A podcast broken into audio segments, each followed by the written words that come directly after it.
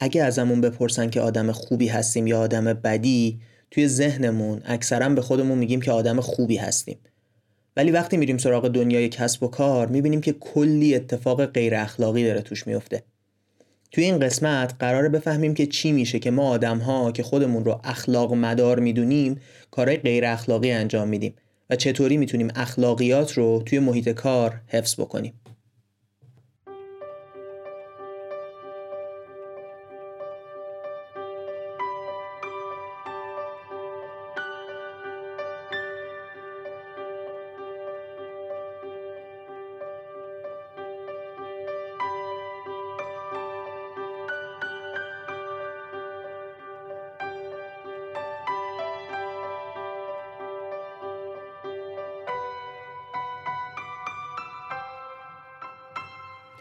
سلام. این قسمت هفتم کارکسته که داره توی خورداد 99 منتشر میشه. کارکست پادکستیه که توی اون من محمد هادی شیرانی یه ابزار یا مفهوم از دنیای نوآوری و کارآفرینی رو به نقل از منابع معتبر علمی تعریف می‌کنم. منبع این قسمت دو تا مقاله از هاروارد بیزینس ریویوه که اولی توی سال 2020 و دومی توی سال 2019 نوشته شده. مقاله اول از مریم کوچکی و ایزاک اسمیت و مقاله دوم از نیکولاس اپلی و امیت کوماره. حالا که اسم مریم کوچکی را آوردیم باید بگم که ایشون استاد دانشگاه Northwestern آمریکا هستند و امسال به عنوان یکی از چهل استاد برتر زیر چهل سال توی حوزه مدیریت توی مجله Poets & Quants انتخاب شدن. مثل همیشه می‌تونید لینک منابع رو توی توضیحات این قسمت پیدا بکنید. خب دیگه توضیح و تفسیر رو کوتاه کنیم و بریم سراغ اصل موضوع.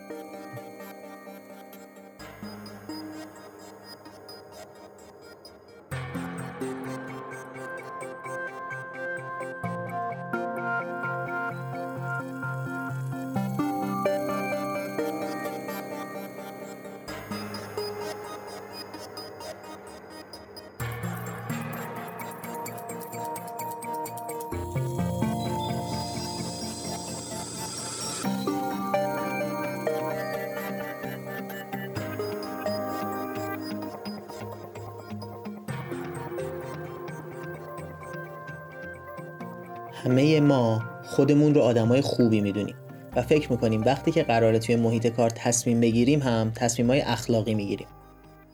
دهه ها تحقیق نشون داده که اینکه ما قصد داریم خوب باشیم برای تصمیم اخلاقی گرفتن کافی نیست و وقت تصمیم گیری که میشه انگار که نمی‌تونیم درست فکر کنیم و تصمیم های غیر اخلاقی می‌گیریم. تازه مشکل اینجا هم تموم نمیشه. ذهن ما توانایی خارق العاده داره که بعد از تصمیم غیر اخلاقی اون رو توجیهش هم بکنه و به همون بگه که تصمیممون خیلی هم اخلاقی بوده. سوالی که وجود داره اینه که پس با وجود این مشکلات چیکار می‌تونیم بکنیم که موقع تصمیم گیری که میشه تصمیم اخلاقی بگیریم؟ اولین قدم اینه که باور کنیم که ما ممکنه موقع تصمیم گیری از اصول اخلاقی خودمون خارج بشیم و تصمیم بدی بگیریم. مگر اینکه از قبل در مورد این تصمیم گیری ها هوشیار باشیم.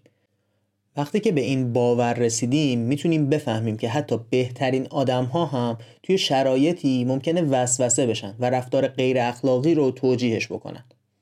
تحقیقات نویسنده های مقاله و کسای دیگه که روی این موضوع تحقیق کردن نشون میده که برای رها شدن از این اشتباه ها باید سه تا کار بکنیم تا بتونیم تصمیم های اخلاقی بگیریم.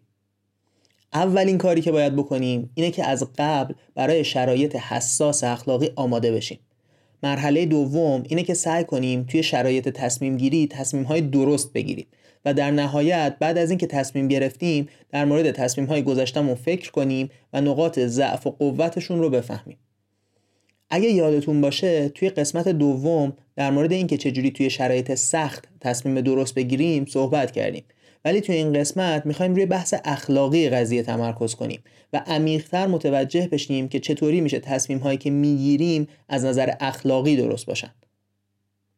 خب قدم اول این بود که از قبل برای شرایط حساس اخلاقی آماده باشیم. این یعنی چی؟ نکته این موضوع اینه که ما وقتی به شرایط خیالی در آینده فکر می‌کنیم می‌تونیم بگیم که چیکار باید بکنیم. ولی وقتی داریم در شرایط حال تصمیم می‌گیریم به این فکر می‌کنیم که چیکار می‌خوایم بکنیم. به جای اینکه چیکار باید بکنیم.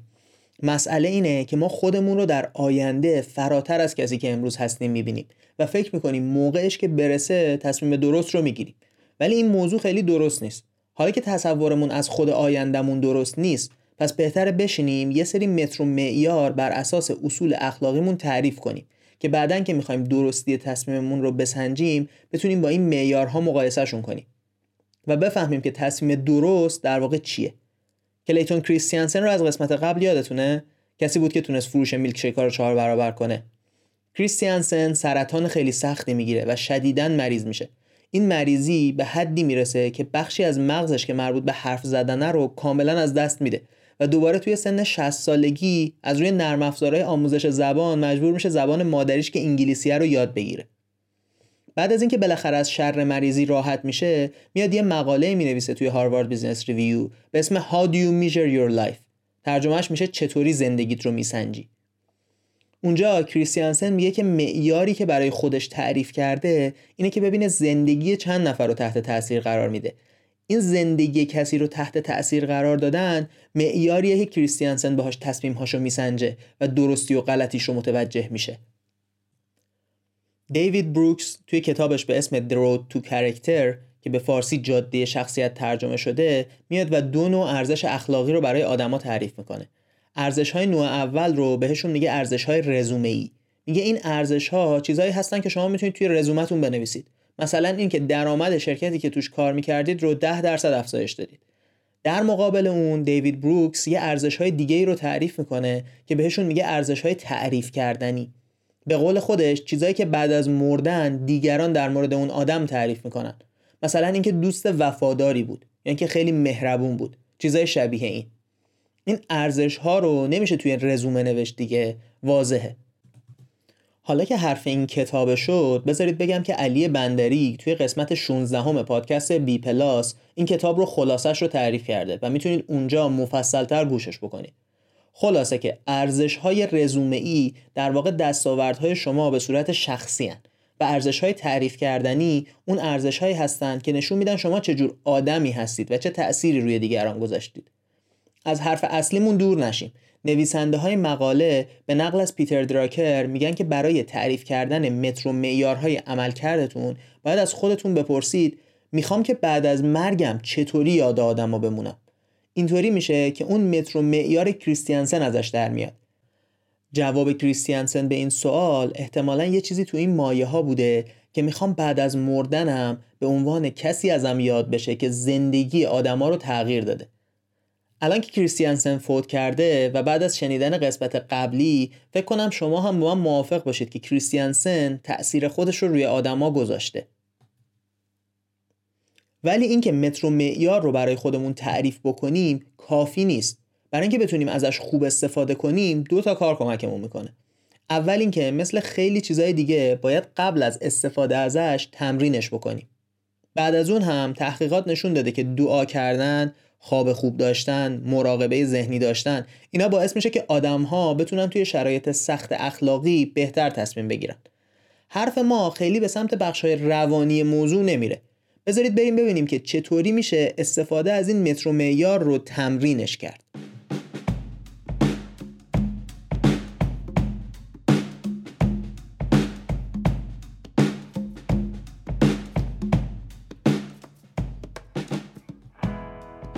پیشنهاد اول نویسنده های مقاله اینه که با خودمون فکر کنیم که اگه یه اتفاقی افتاد در نتیجهش چیکار می‌کنیم؟ و این فکر کردن رو تمرینش بکنیم. مثلا یعنی چی؟ مثالش این میشه. اگه رئیسم ازم خواست یه کاری بکنم که شاید غیر اخلاقی باشه با یه آدم معتمد مشورت می‌کنم. یا مثلا اگه کسی به هم پیشنهاد رشوه داد از کسی که به قوانین آگاه مشورت می‌گیرم. یا اینکه مثلا اگه دیدم کسی داره سوء استفاده می‌کنه از موقعیتش جلوش وامیستم. داشتن این حالتهای اگر آنگاه توی ذهنمون باعث میشه که وقتی توی شرایط قرار می‌گیریم از قبل بهشون فکر کرده باشیم و لازم نباشه که تصمیم یهویی بگیریم. پیشنهاد دوم اینه که یه منتور داشته باشیم. منتور کیه؟ منتور کسیه که معمولا از همون چند سالی بزرگتره و مسیری که طی کرده مشابه مسیریه که ما می‌خوایم طی بکنیم. توی محیط کار. مثلا توی استارتاپ های جدید مؤسس های استارتاپ میرن سراغ کسایی که چند سال پیش استارتاپشون رو انداختن و از اونا کمک می‌گیرن. یا مثلا اگه کارمنده شرکتی هستید می‌تونید با کارمندهای دیگه‌ای که باهاشون دوستید و چند سال قبل از شما اومدن توی شرکت مشورت کنید. خیلی مهمه که دوستاتون رو فقط از بین کسایی که باعث میشن توی موقعیت شغلیتون رشد کنید انتخاب نکنید. کسایی رو هم داشته باشید که بتونید توی شرایط پیچیده اخلاقی ازشون راهنمایی بگیرید. این کار نه فقط به رشد اخلاقی توی محیط کار کمک می‌کنه بلکه باعث میشه نسبت به تصمیم هاتون حس خوبی داشته باشید و رضایت شغلیتون بالا بره. بالا رفتن رضایت شغلی هم بارها ثابت شده که تاثیر مثبت زیادی روی پیشرفت شغلی داره. پیشنهاد سوم اینه که وقتی که تصمیم گرفتید آدم اخلاق مداری باشید توی محیط کار این رو توی موقعیت های مناسب به همکاراتون بگید. هیچکی از این آدمایی که ریا می‌کنن و ادا در میارن خوشش نمیاد. ولی بعضی وقتا اشاره های کوچیک که اخلاقیات براتون مهمه می‌تونه بهتون بعدا کمک بکنه. برای این کار خوبه بعضی وقتا با همکاراتون در مورد شرایط اخلاقی که توی محیط کار ممکنه پیش بیاد و اینکه توی اون شرایط می‌خواید چی کار بکنید حرف بزنید. البته این کار ممکنه یکم سخت باشه به خاطر اینکه آدما دوست ندارن در مورد شرایط حساس اخلاقی حرف بزنن. ولی اگه بتونید یه راهی پیدا کنید که یه بحث سازنده اخلاقی داشته باشید در آینده خیلی کمکتون می‌کنه که کسی اصلا ازتون چیز غیر اخلاقی رو نخواد. و دیگران هم به اینکه چطوری می‌تونن اخلاقی عمل بکنن یکم فکر بکنن.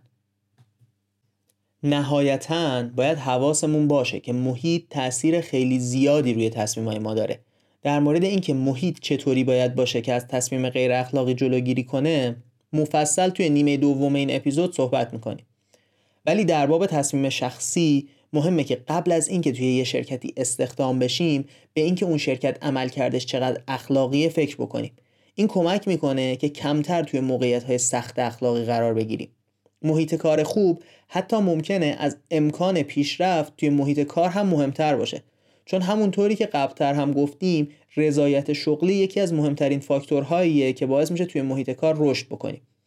اگه یادتون نیست توی اپیزود دو که در مورد تصمیم گرفتن توی شرایط سخت بود و اپیزود پنج که در مورد فیدبک دادن بود هم در مورد اینکه یه مدیر خوب می‌تونه چقدر رومون تاثیر بذاره یه کمی حرف زدیم. خب یه سری راه حل تا اینجا از مقاله تعریف کردیم. ولی همیشه داستان به این سادگی نیست. مثلا فکر کنید که باید بین وفادار بودن به همکارتون یا وفادار بودن به یه مشتری یکی رو انتخاب کنید. هر کدوم انتخاب ها بدی ها و خوبی های خودشو داره. توی این شرایط چیکار باید بکنیم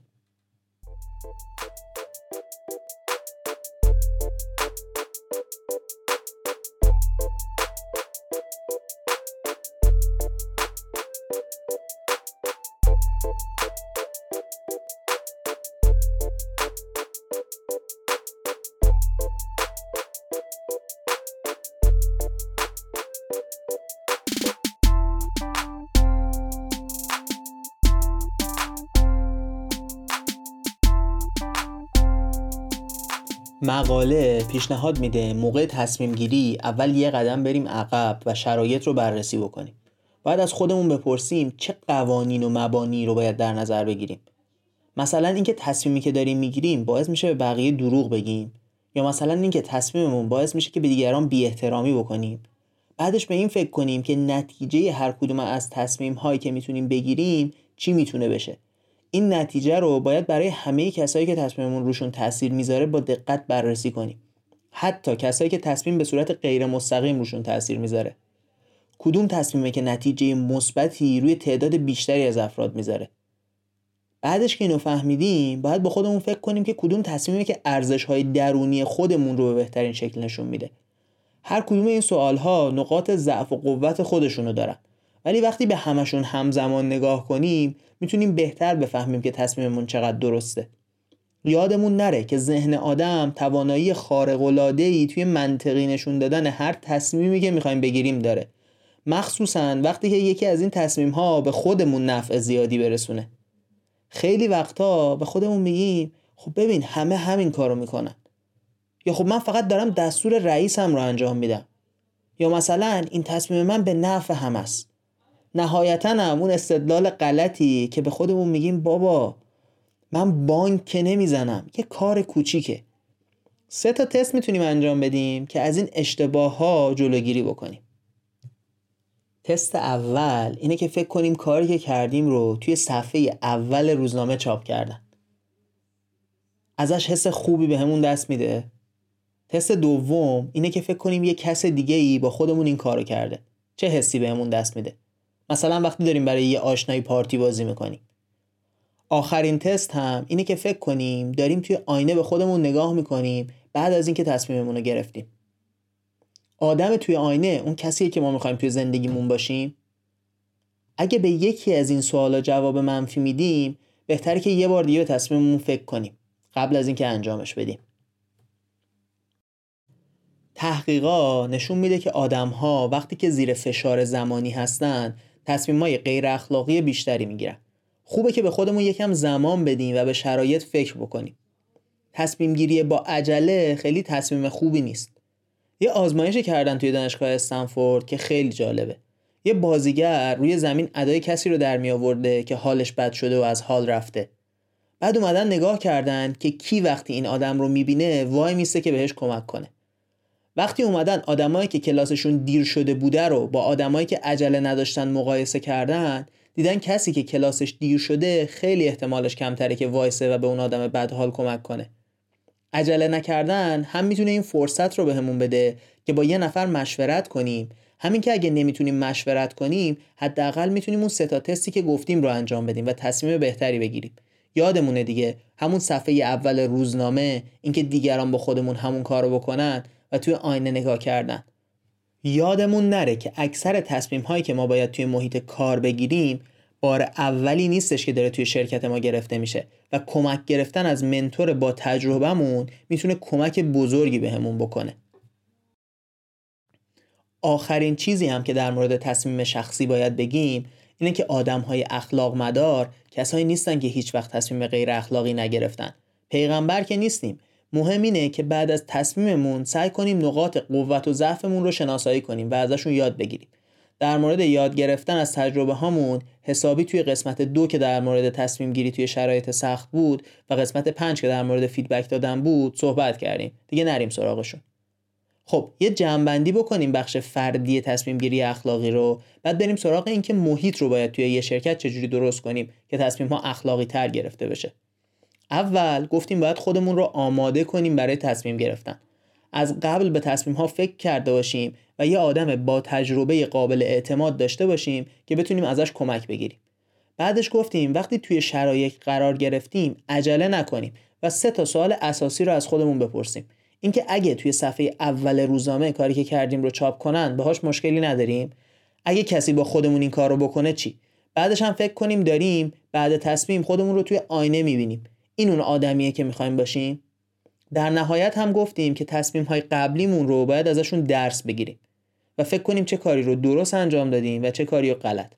یادمون که نرفته ذهنمون توانایی عجیبی توی منطقی جلوه دادن تصمیم های غلطی که می‌گیریم داره. مثلا اینکه به خودمون میگیم همه این کارو می‌کنن. یا اینکه اختلاس که نکردم. خب حالا که فهمیدیم به عنوان یه فرد باید چی کار کنیم بذارید بفهمیم محیط کار باید چطوری باشه که باعث بشه تصمیم های اخلاقی تری گرفته بشه.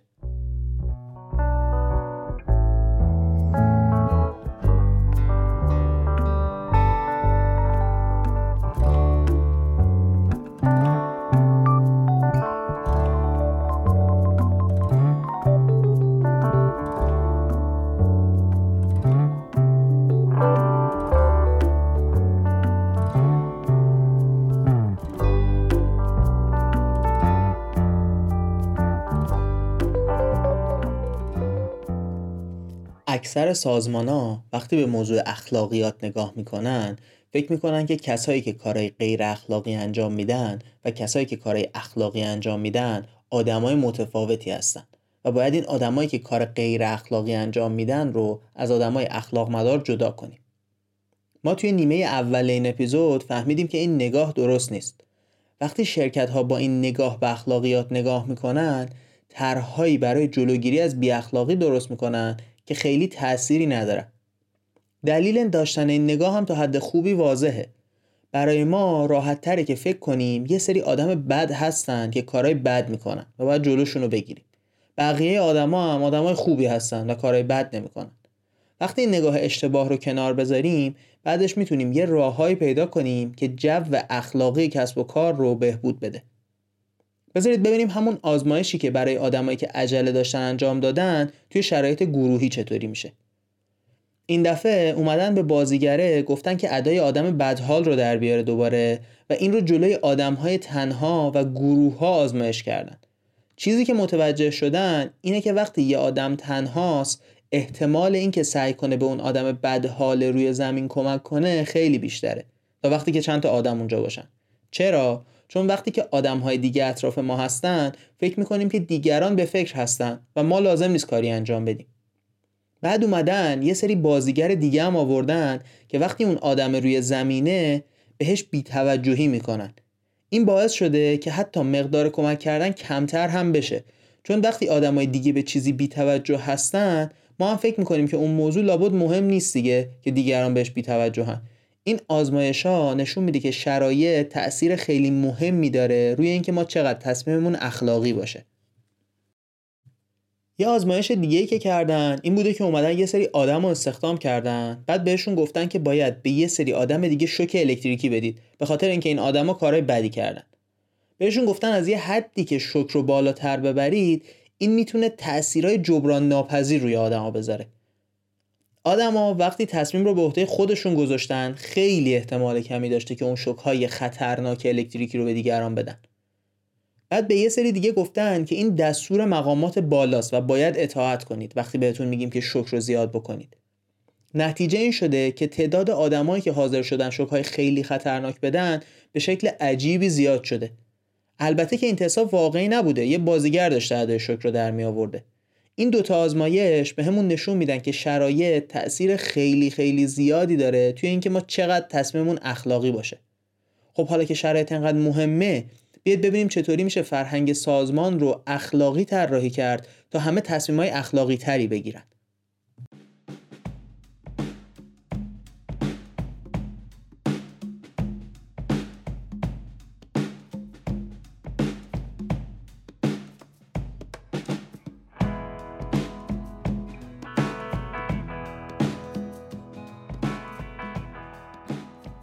اولین کاری که نویسنده های مقاله گفتن بعد انجام بشه اینه که یه شعار واحد و واضح باید توی سازمان وجود داشته باشه که ارزش های اخلاقی سازمان رو منتقل می‌کنه. اومدن یه آزمایش انجام دادن که توش اگه دوتا آدم به هم اعتماد کنن پول بیشتری گیرشون میاد. ولی اگه به هم اعتماد نکنن هر دو پول کمی می‌گیرن. فرض کنید من و شما داریم بازی می‌کنیم. مثلا اگه هر دومون توی بازی به هم اطمینان کنیم نفری ده هزار تومن می‌گیریم. اگه من اعتماد کنم شما اعتماد نکنید شما 5000 تومن می‌گیرید و من هیچی می‌گیرم. و اگه هر دوتامون به همدیگه اعتماد کنیم نفری هزار تومن می‌گیریم. یه بار اسم بازی رو گذاشتن بازی وال استریت که مرکز معاملات سهام آمریکاست. بعد دیدن سی درصد آدم به هم اطمینان می‌کنن.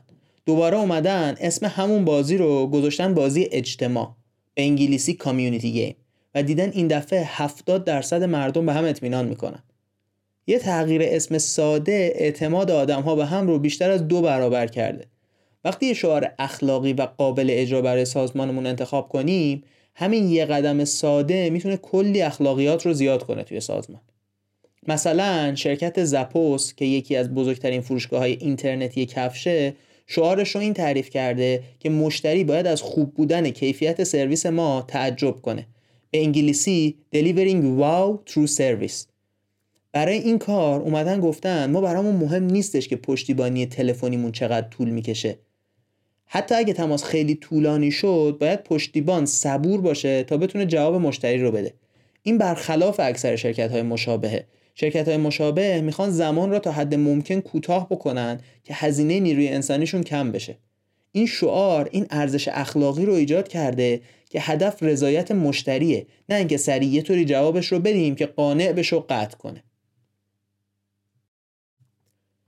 دومین موضوع اینه که همونطوری که گفتیم وقتی آدم ها توی شرایط تصمیم گرفتن قرار می‌گیرن خیلی احتمال اشتباهشون زیاده. و اینکه بعدا اون تصمیم رو برای خودشون منطقی جلوه بدن جز توانایی ذهن آدمه.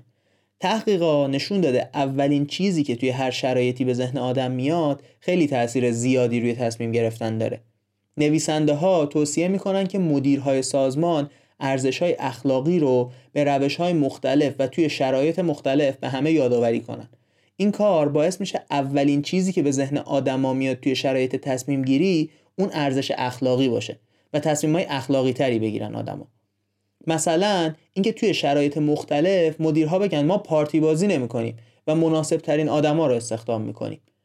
این باعث میشه که آدما موقعی که به این فکر می‌کنن که خوب فامیلشون رو استخدام کنن اولین چیزی که به ذهنشون بیاد این حرف باشه که ارزش اخلاقی شرکت اینه که توش پارتی بازی نمی‌کنیم و این پارتی بازی رو کم بکنه. سومین کاری که میشه کرد اینه که پاداش هایی برای تصمیم های اخلاقی تعریف کنیم. اینکه آدم ها با پاداش بهتر کار می‌کنن توی مقاله های زیادی بررسی شده. منظورمون اینجا از پاداش لزوما پاداش نقدی نیست. یه راه ساده است. مثل اینکه وقتی یه تصمیم اخلاقی توی شرکت رو متوجه میشیم توی جلسه عمومی شرکت در موردش حرف بزنیم و بگیم که چقدر ازش خوشحال شدیم. این یه جمله ساده تاثیر زیادی می‌تونه بذاره روی تصمیم اخلاقی گرفتن برای بقیه کارمندا. یا مثلا برای پاداشای مالی اومدن توی یه شرکت داروسازی به کارمندا گفتن هر ماه یه پول کمی در اختیارشونه که می‌تونن به صورت ناشناس بدن به آدمایی که فکر می‌کنن توی ماه گذشته خیلی آدمای اخلاق مداری بودن. این پول کم باعث شده تصمیم های توی اون شرکت بسیار بسیار اخلاقی تر بشن. یا مثلا یه شرکت هواپیمایی به خلباناش گفته که پولی که بابت کمتر مصرف شدن بنزین از حالت عادی توی پرواز صرف بشه رو به یه خیریه کمک می‌کنه. این باعث شده که هم رضایت شغلی خلبانا بیشتر بشه چون حس کردن دارن با خوب خلبانی کردنشون به دیگران کمک می‌کنن. هم مصرف سوخت کمتر بشه. موضوع آخر هم نرم های اخلاقیه. در مورد نرم ها توی قسمت سوم که در مورد ساختن تیم های خوب بود مفصل صحبت کردیم. ولی اگه بخوایم توی یه جمله مفهومش رو یادآوری بکنیم نرم قوانین نانوشته بین افراد گروهه. همونطوری که گفتیم تصمیم آدمای دور و برمون رومون تاثیر زیادی می‌ذاره. وقتی آدمای دور و برمون تصمیمای غیر اخلاقی می‌گیرن ما هم بیشتر ممکنه کار غیر اخلاقی بکنیم. توی انگلیس یه تست جالب انجام دادن. اومدن به کسایی که مالیاتشون رو پرداخت نکرده بودن 13 مدل نامه مختلف فرستادن که آقا بیاید این مالیاتتون رو بدید. نامه‌ای که بهترین نتیجه رو داده این بوده که به آدما گفتن می‌دونستید از هر ده نفر انگلیسی نه نفرشون مالیاتشون رو سر وقت میدن؟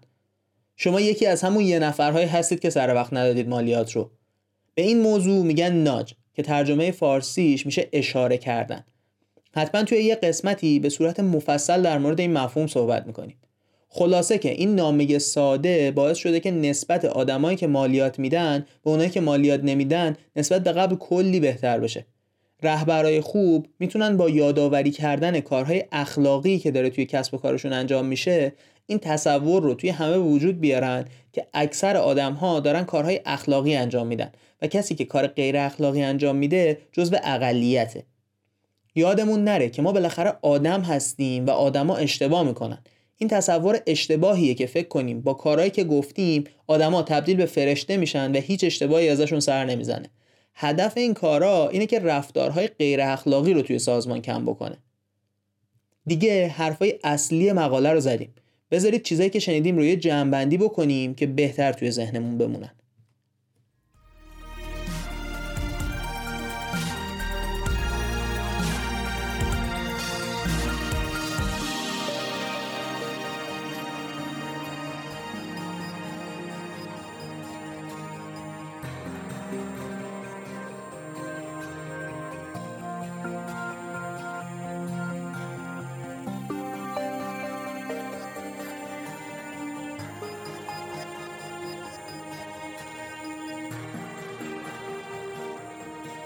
توی بخش اول این اپیزود در مورد این صحبت کردیم که به عنوان یه فرد چطوری می‌تونیم اخلاقی تصمیم بگیریم.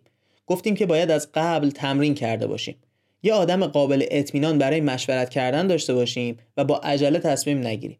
در مورد سازمان فهمیدیم که چهار تا کار میشه کرد که اوضاع رو بهتر کنه. اولین کار این بود که یه شعار واضح و قابل اجرا داشته باشیم. دومین کار این بود که ارزش های اخلاقی شرکت رو توی شرایط مختلف یادآوری کنیم که توی ذهن آدم ها همیشه اون ارزش اخلاقی بمونه. سومین موضوع این بود که پاداش های مختلفی می‌تونیم برای آدما درست بکنیم که با انجام دادن یک کاری اون پاداش رو بگیرن. گفتیم که این پاداش لزوما پول نیست. آخرین کار هم این بود که نرم های اخلاقی مثبت داشته باشیم و اونا رو طوری نشون بدیم که اغلب آدما دارن اون نرم اخلاقی مثبت رو انجام میدن. این باعث میشه که آدما تصمیم های بهتری بگیرن.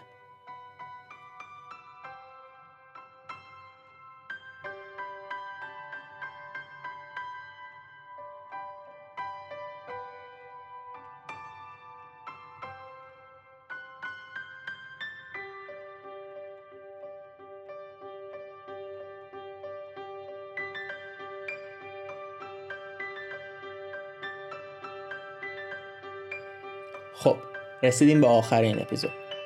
اول از همه از شما ممنونم که این قسمت رو گوش کردید و ما رو به دیگران معرفی می‌کنید. تقریبا هر هفته تعداد مشترکین پادکست داره یک و نیم برابر میشه که این رشد رو مدیون همه شمایی هستیم که ما رو به دیگران معرفی می‌کنید. مثل همیشه ازتون خواهش می‌کنم که پادکست رو از پلتفرم های پادکست مثل Castbox، Spotify، Apple Podcast یا Google Podcast گوش بکنید. چون که آمار این نرم افزارها به همون نشون میده که چه اپیزودهایی و چه بخشهایی از این اپیزودها جذابتر بودن و می‌تونیم پادکست رو روز به روز بهترش بکنیم. در آخر هم باید از شبنم شجاردلان تشکر کنم بابت ویرایش مت که هر قسمت باعث شنیدنی تر شدن پادکست میشه. ممنونم که تا آخرین اپیزود رو گوش کردید. این بود قسمت هفتم کارکست.